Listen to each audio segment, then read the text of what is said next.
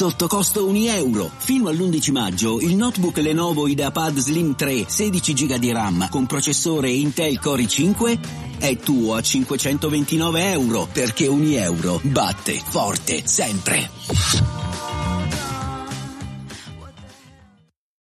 Cosa si intende per teoria del tutto e perché è così importante?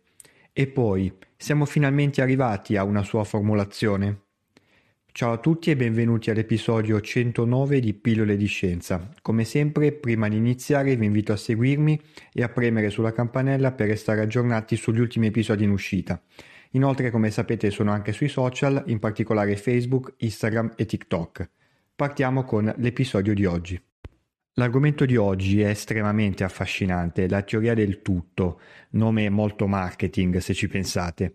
Prima di addentrarci in questo, però, volevo un attimino ripassare con voi le quattro forze fondamentali che regolano l'universo, che si sono generate subito dopo il Big Bang. Tutto questo è molto importante per preparare il terreno, per così dire, per eh, le spiegazioni che arriveranno dopo.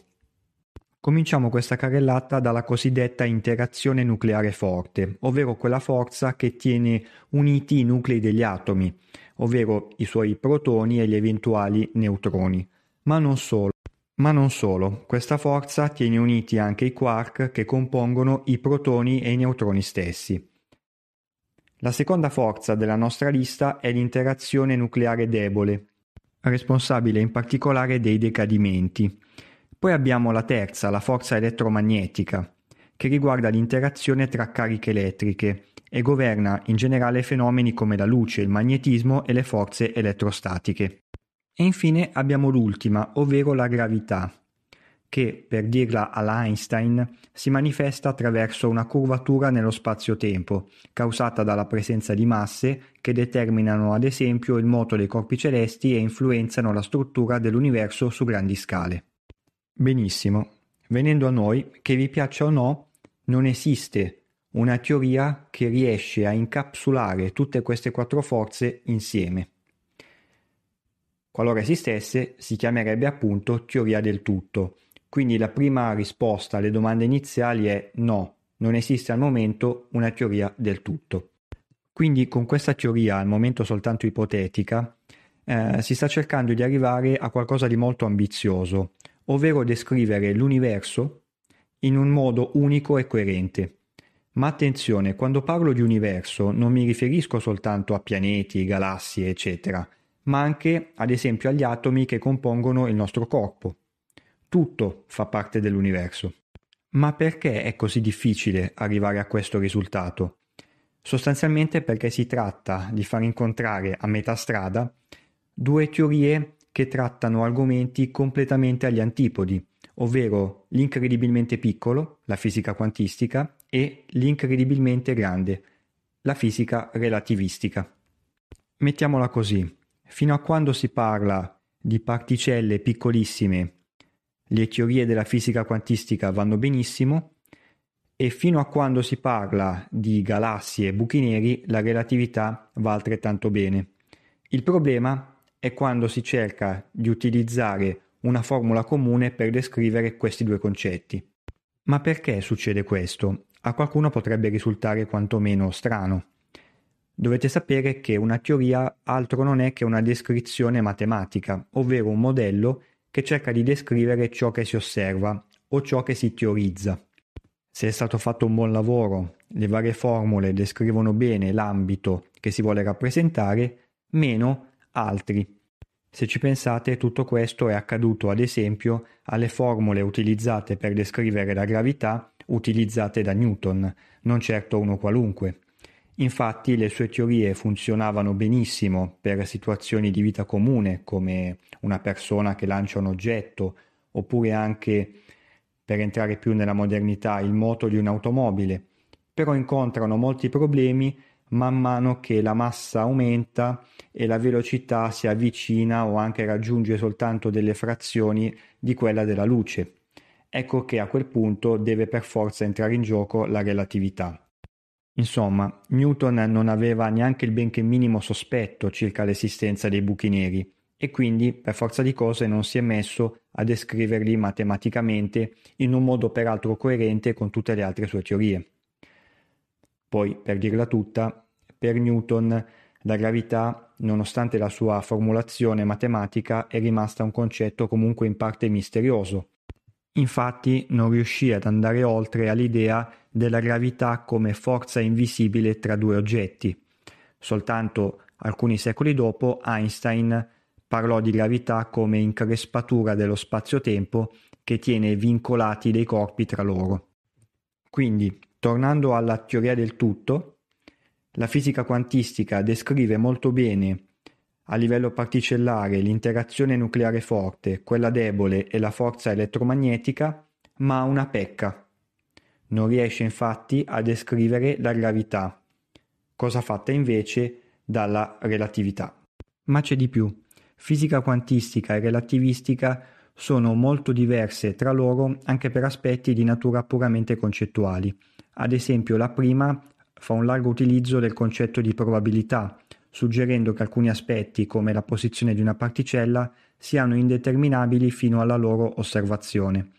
D'altro canto, la relatività di Einstein descrive la gravità come la deformazione dello spazio-tempo da parte della massa e dell'energia. Si applica su grandi scale con formule esatte, quindi senza l'utilizzo della probabilità. Inoltre, la fisica quantistica ha introdotto il concetto di quanti, ovvero pacchetti indivisibili di energia. Quindi c'è una discretizzazione dei calcoli, mentre con la relatività l'universo viene descritto in modo continuo. Come avete visto, le differenze tra le due teorie sono molte e a livello delle fondamenta, quindi generalizzare tutto questo è davvero molto complesso. Ribadendo nuovamente che la teoria del tutto al momento non è stata ancora creata, passo in rassegna le tre principali strade che stanno seguendo gli studiosi per arrivarci. La prima, senza dubbio, è la teoria delle stringhe, ovvero un'ipotetica formulazione che considera le particelle fondamentali non come punti senza dimensione, ma come stringhe vibrazionali unidimensionali. Queste stringhe potrebbero vibrare in modi diversi dando origine alle particelle che osserviamo nell'universo, come ad esempio elettroni e quark, le particelle elementari per intenderci. Una delle potenziali promesse di questa teoria è la capacità di unire e spiegare tutte e quattro le forze fondamentali della natura. Se così fosse, la teoria del tutto sarebbe realtà. Il problema alla base però è che la teoria delle stringhe al momento è ancora in fase di sviluppo e non esistono evidenze sperimentali della sua effettiva correttezza. La seconda strada è rappresentata dalle cosiddette M-stringhe o teoria delle membrane. Di cosa si tratta? È una generalizzazione della teoria delle stringhe, mentre con quest'ultima le particelle vengono descritte come stringhe unidimensionali, con le M-stringhe si introduce il concetto di membrana, che altro non è che una rappresentazione bidimensionale delle particelle. Questo aumenta e di molto le potenzialità matematiche del modello. I problemi però sono gli stessi di prima. La formulazione è ancora in corso e non esistono evidenze scientifiche. La terza strada è rappresentata dalla Loop Quantum Gravity, gravità quantistica a cicli. Questa teoria cerca di quantizzare lo spazio-tempo, rappresentandolo come una rete di cicli o loop appunto. Si concentra su una struttura discreta dello spazio e del tempo a livello microscopico. È molto interessante perché cerca di descrivere la relatività con un modello matematico simile alla fisica quantistica. Anche qui però la strada da fare è ancora molta. Come avrete compreso, siamo ancora abbastanza lontani dal trovare una teoria del tutto. Questo argomento inevitabilmente direi ci riporta alla mente Stephen Hawking, scomparso nel 2018.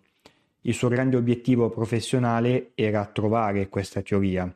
Non ci è riuscito, ma ha portato comunque contributi veramente molto importanti, in particolare utili per la comprensione dei buchi neri.